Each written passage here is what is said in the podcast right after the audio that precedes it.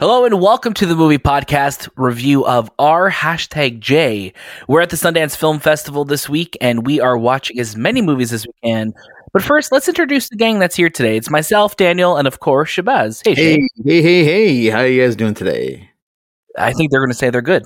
I I really hope so because there's there's always going to be that one person in the car being like, "Oh, I'm not doing so great today," but I'm and hoping I'm hoping that we can turn that around. I hope that we can turn that around, though. I hope so too. And we'll we'll definitely be talking about this movie in depth, so stay tuned for that. But first, just want to remind you that the movie podcast is on a mission right now mm-hmm. to hit 200 five star reviews on Apple Podcasts. So if you like the show, if you like what we're doing, if you always respond to how you're doing when Shay asks, make sure you give us a five star review, leave a little message for us, and we'll definitely shout you out on the next episode of the movie podcast, which we will be coming back this week. Uh, this week, of course, as I said, we are at the Sundance Film Festival, so we have lots of movie reviews up on the feed this week. So if you're missing our voices, just listen to any of the reviews we put out because there are tons. That probably the most we've ever had in one week, I would say. Oh yeah, today, I, I, I, definitely agree with that. but today it's all about R hashtag J. Uh, Shay, tell us what R hashtag J is all about. For sure. So, told entirely through social media and smartphone screens, this bold adaptation of Romeo and Juliet reinvents the world's most endearing love story with style and lyricism, with black and brown youth at the heart of it all. Blending text messages and Shakespearean dialogue, R hashtag J takes us into the subversive love language of the movement where GIFs, Spotify playlist exchanges, and Instagram profiles kindle romance and unexpected windows of vulnerability.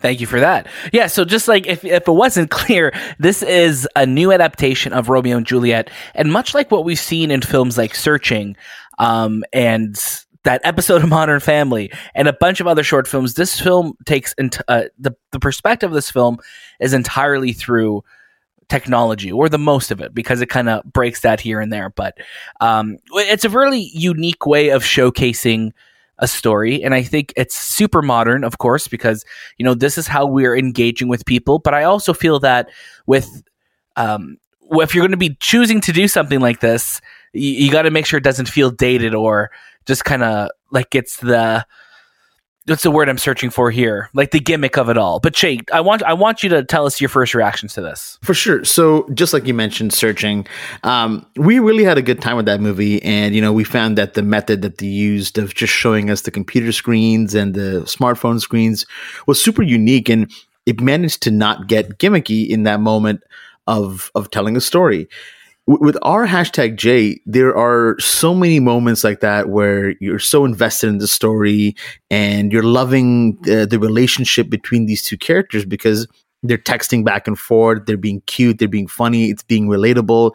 Uh, the playlist cha- exchanges, but then it's whenever it, it switches to what I'm gonna assume is either a viewpoint from a camera uh, of their phone or an Instagram live, uh, when the Shakespearean dialogue kicks in, uh, the film completely loses me and it starts to uh, feel like two different movies in one. And I feel like that that's kind of where this film really, really lost me. Yeah, she, you know, I, am right there with you. I think this film, um, it starts really unique, and especially when we're seeing such modern technology. I think we even were like, oh my god, they're even using the latest version of iOS on the iPhones. Like, it's it's it's cool to see that, and it's cool to see a story being told how we interpret it.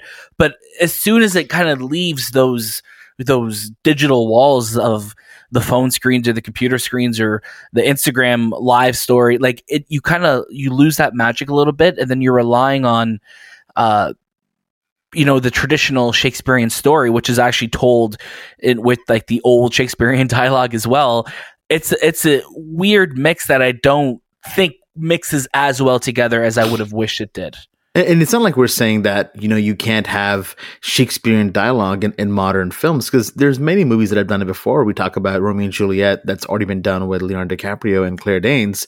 Um, that blends in modern takes with uh, Shakespearean language really well. It's just in this movie, and I and I don't mean to be rude, but since the acting isn't too strong, it doesn't sell me. It, it, it really makes it feel like a high school play where you know they're not really giving it their all, or maybe they're overdoing it in some moments, and, and it really lost me in those moments. Plus, um, they take some liberties with the ending that I, I wasn't too big of a fan of. It felt like it was really trying to market itself towards the Gen Z crowd. And while yes, some moments are great, that overall feeling it, it, didn't hit me well. A lot of characters are are very forgettable.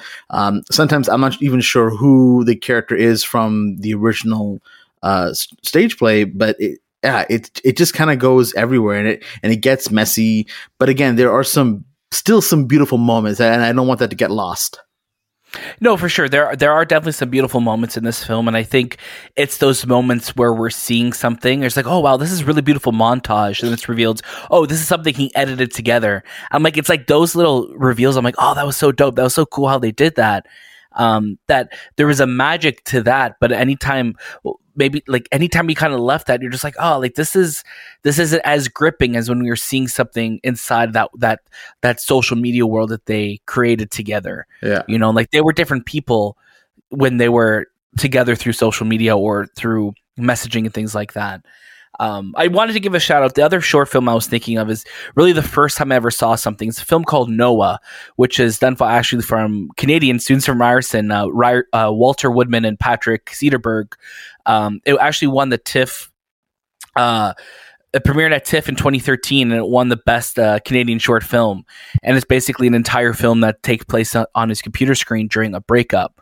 Um, and I, I, that's a phenomenal film. I definitely recommend you check that out. It's a short film. You can find it's it a great one. Yeah, for sure. Yeah.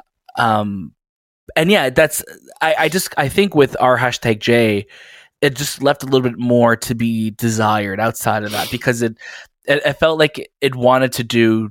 I think it, it, wanted to obviously pay tribute to Shakespeare, but I think it, I wish it leaned more into um, the technology use for it to really tell a, a, a better story it had it had moments where you know it felt like it was going in that direction but i think it took me out too many times and frustrated me too many times that I, I I didn't keep my interest in the film. It's also a film that I think would have worked better as a as a short film.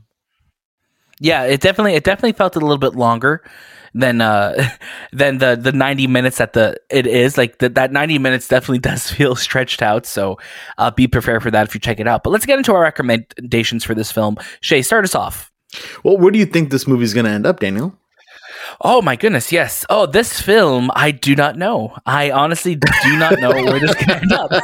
All right, you know, good. The, well, the, the I mean, like I feel like the popular answer for a lot of these things is what we've been saying Apple, and especially since this film uses a lot of Apple technology. But I could also see this film, you know, doing like going different, going a different way, and maybe getting a, a YouTube original um, purchase or going the way of um, like Netflix or something like that too.